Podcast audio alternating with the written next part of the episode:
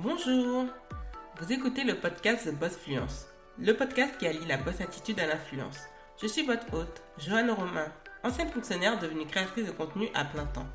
Ici, on parle entrepreneuriat, développement personnel avec bienveillance et dans la bonne humeur. Le podcast est diffusé tous les lundis et il est diffusé sur Apple Podcasts, Spotify, Deezer et sur d'autres plateformes de podcast. Vous retrouverez les ressources du podcast sur lacreolita.com slash catégorie avec un Y à la fin slash podcast. Bienvenue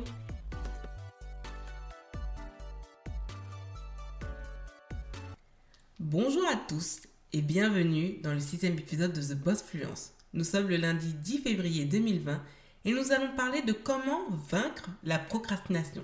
Je n'ai pas dit combattre, j'ai bien dit vaincre la procrastination. Tout d'abord, commençons par la définition de ce mot qui est la procrastination. Un mot que j'ai du mal à prononcer, mais que bizarrement aujourd'hui j'arrive à prononcer facilement. La procrastination vient du latin pro, en avant, et crastinus, du lendemain. C'est une tendance à remettre systématiquement au lendemain des actions, qu'elles soient limitées à un domaine précis de la vie quotidienne ou non. Le retardataire chronique est appelé procrastinateur et n'arrive pas à se mettre au travail. C'est une définition qui est tirée du dictionnaire Larousse. Effectivement, c'est la définition parfaite du procrastinateur. J'ai été très longtemps une procrastinatrice experte. J'étais une professionnelle. Je remettais systématiquement les choses à faire au lendemain. Déjà, ça me donnait bonne conscience et surtout, ça me permettait de moins culpabiliser. Seulement, la procrastination peut être un véritable problème lorsqu'on est à son compte, mais aussi si on est employé ou dans des tâches de la vie quotidienne. Le procrastinateur est une personne qui est plein d'envie, plein d'ambition et qui a une certaine contradiction. Elle est très volontaire, mais en même temps, elle ne veut pas tant travailler que ça. Je pense que la procrastination peut être liée à un sentiment de paresse. Le procrastinateur se met dans un rôle, de, un jeu de rôle, qui lui permet dans sa tête de croire qu'il n'est pas paresseux, mais en réalité un procrastinateur, à mes yeux, puisque je l'ai été très longtemps, jusqu'à très récemment, c'est une personne qui a un minimum de paresse. Donc nous allons étudier aujourd'hui quelques points qui peuvent vous permettre de vaincre la procrastination. J'ai essayé sur moi et je peux vous dire que ça marche puisque aujourd'hui je ne procrastine pratiquement plus. Je ne vais pas dire totalement, mais euh, j'ai remarqué que sincèrement, euh, j'ai vraiment diminué les choses que je procrastine, sachant que je fais du maximum que je peux. Mais euh, beaucoup de choses ont changé et on va les éluder tout de suite. La première chose, c'est d'analyser ce qui nous mène à procrastiner. Il y a forcément certains éléments qui nous mènent à procrastiner.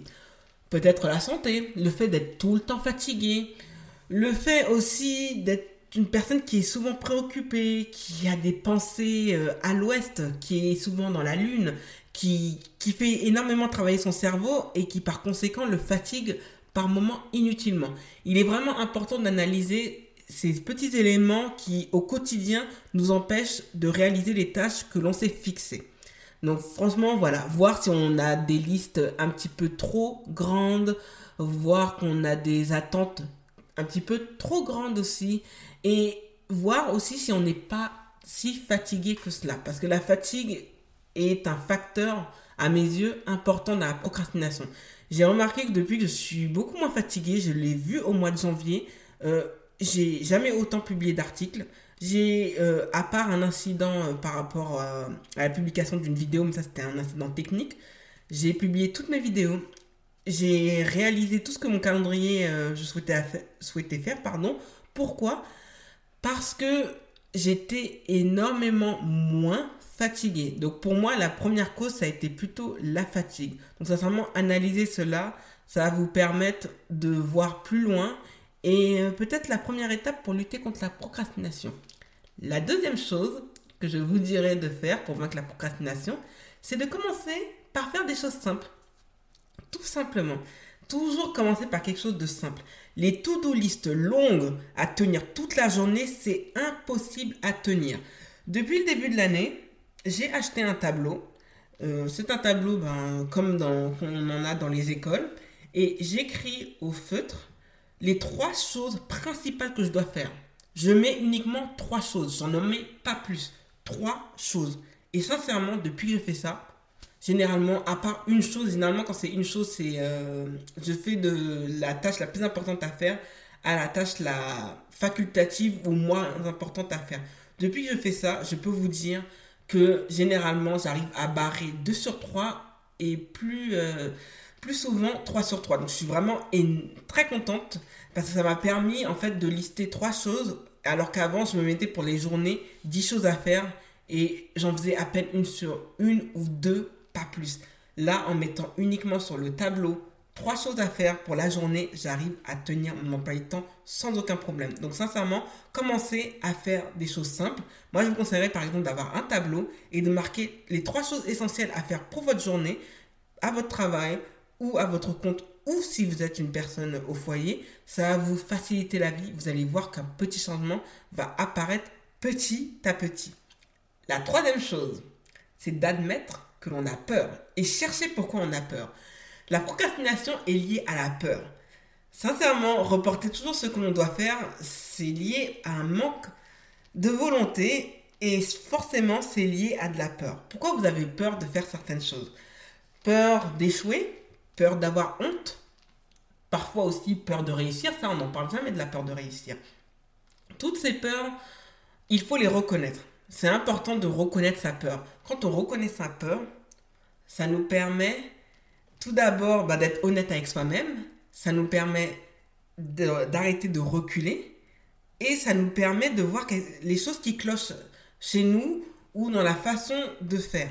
Important, reconnaissez pourquoi vous avez peur. Moi, pourquoi je procrastinais beaucoup euh, J'en avais parlé avec Levon, ma cousine, et euh, on se disait, je procrastine beaucoup parce que j'avais des attentes très élevées et j'avais peut-être ça peut être... Euh, je ne sais pas comment le dire en français.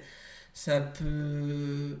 Ça peut être arrogant, peut-être. Voilà, ça serait le bon mot à, à utiliser. Elle me disait que j'avais peut-être peur de réussir. Et, et je pense que ce n'est pas faux. Parce que quand j'avais réussi à arriver première dans mon concours de la fonction publique catégorie B de l'île de France il y a quelques années de ça, c'était il n'y a pas très longtemps, hein, quand j'y pense, fin des années 2010, j'avais eu peur. J'avais eu peur parce que j'avais eu la première place et ça m'était, ça faisait longtemps que ça ne m'était pas arrivé. Autant c'est vrai que les places de deuxième, troisième me vont bien. À l'époque, c'est ce que je croyais. Mais au final, en, en le réalisant, j'avais peur d'être, d'être arrivée première. Ça m'est arrivé, je m'y attendais pas et je n'ai pas su gérer. Et euh, sur ce point-là, elle n'avait pas tort. Donc effectivement, moi, je reportais beaucoup parce que comparé à certaines personnes, certaines personnes ont peur d'échouer. Moi, la peur d'échouer ne me fait pas peur parce que dans l'échec, on apprend beaucoup de choses. Je pense que jusqu'à présent, j'avais peur de réussir, mais maintenant, cette peur, c'est en aller puisque je suis, je suis volontaire, je suis désireuse de réussir. Donc, j'ai admis ma peur et je l'ai reconnue. La quatrième chose, c'est de se créer une ligne de conduite à suivre. Quand je parle de ligne de conduite à suivre, c'est de se dire comment on peut organiser par exemple son matin. Moi, je sais ce que je fais le matin. Le matin, la première chose, je sais que je me lève pas plus tard que 7h30. Je sais que par exemple que je dois être à la salle de sport à 9h maximum, que je dois être parti à 10h30 maximum, que j'ai un temps de trajet par exemple qui n'est pas très long, de moins de 10 minutes euh, quand j'utilise la voiture. Je sais combien de temps ça me prend pour prendre ma douche, pour par exemple passer la crème. Oui, effectivement, je vous raconte toute ma vie, mais ça c'est très important et je sais euh, combien de temps ça doit me prendre pour faire telle tâche. Par exemple, pour faire un épisode de The Boss Fluence, je vais pas vous mentir, je mets juste un petit plan établi et je peux vous parler sincèrement pendant maximum 15 minutes. Donc je sais que je peux enregistrer si je le souhaitais, si je le voulais, deux épisodes par jour. C'est ce que j'ai fait euh, la journée où j'ai enregistré ce podcast. Et euh, en, adoptant cette, cette ligne de conduite, Sincèrement, ça m'a énormément aidé, ça m'a permis de progresser et ça m'a permis, sincèrement, de beaucoup moins procrastiner. Moi, ce jour-ci, à l'heure où j'enregistre ce podcast, j'avais dit que j'avais écrit que j'allais enregistrer deux épisodes de podcast et c'est ce que j'ai fait et je peux vous dire que j'en suis très fier. La cinquième chose, c'est de se faire violence. Oui, vous m'avez bien entendu, se faire violence. Se faire violence, c'est s'obliger à faire des choses qu'on n'aime pas faire. Moi, je vais, vous, je vais vous parler du sport. Moi, j'ai le désir, j'aurais aimé hériter des gènes euh, de ma mère, c'est-à-dire manger beaucoup et ne pas prendre de poids. Malheureusement, je n'ai pas pris du côté de ma mère.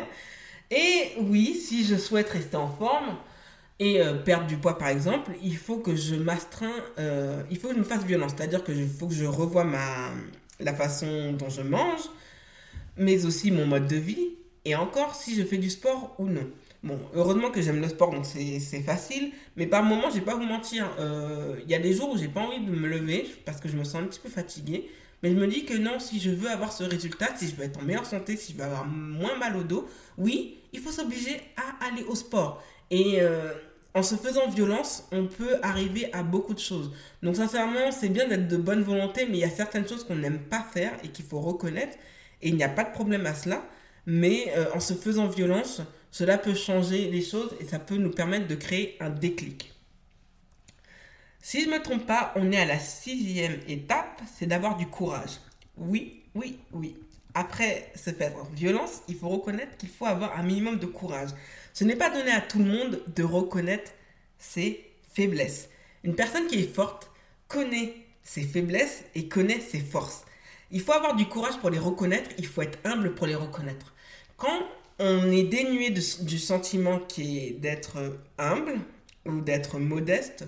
On en oublie que parfois, il est facile de céder à certaines choses et, euh, et pas à certaines choses.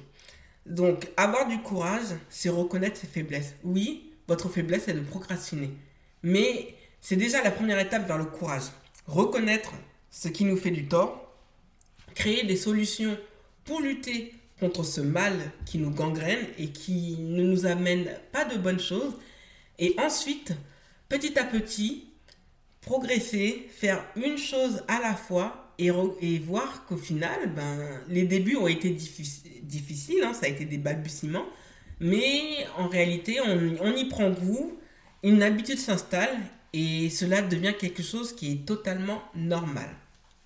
La dernière chose, et si je ne me trompe pas, c'est la septième étape, c'est s'accorder une récompense. Oui, ne soyez pas trop dur avec vous-même. Accordez-vous une récompense.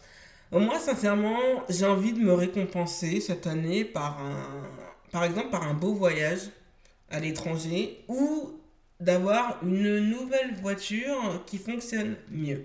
Donc, sincèrement, là, je vois que ça va de mieux en mieux. Donc, si j'atteins les objectifs que je me suis fixés euh, d'ici mi-juin, je m'accorderai une des deux choses dans laquelle je vous parle actuellement. Il est important de s'accorder des récompenses, c'est s'auto-féliciter, c'est se récompenser et euh, euh, c'est réaliser à quel point nous sommes une personne merveilleuse et qui est en capacité de réaliser des choses extraordinaires.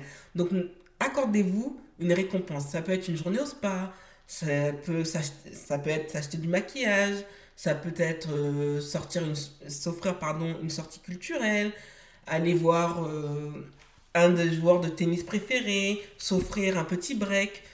Toutes ces petites choses qui peuvent vous faire du bien. Et les récompenses, l'avantage, c'est que quand vous récompensez, regardez bien quand vous étiez petit. Ah, si tu, par exemple, si tu as terminé de faire euh, la vaisselle, tu auras une pièce de 10 francs. Oui, ça c'était un élément moteur. Et le fait qu'il y avait une récompense à la clé nous permettait de réaliser des choses, des fois même des tâches ingrates, mais au final, on les faisait parce qu'on savait qu'il y avait une récompense. Donc, n'oubliez jamais, quoi qu'il arrive, de vous accorder une récompense. Abonnez-vous au podcast de Boss Fluence sur Apple Podcast et laissez-y un avis 5 étoiles. Cela aidera le podcast à être mieux référencé si vous le voulez bien. Retrouvez l'actualité du podcast sur Instagram avec l'identifiant The Boss Fluence en un seul mot. N'hésitez pas à partager le podcast autour de vous.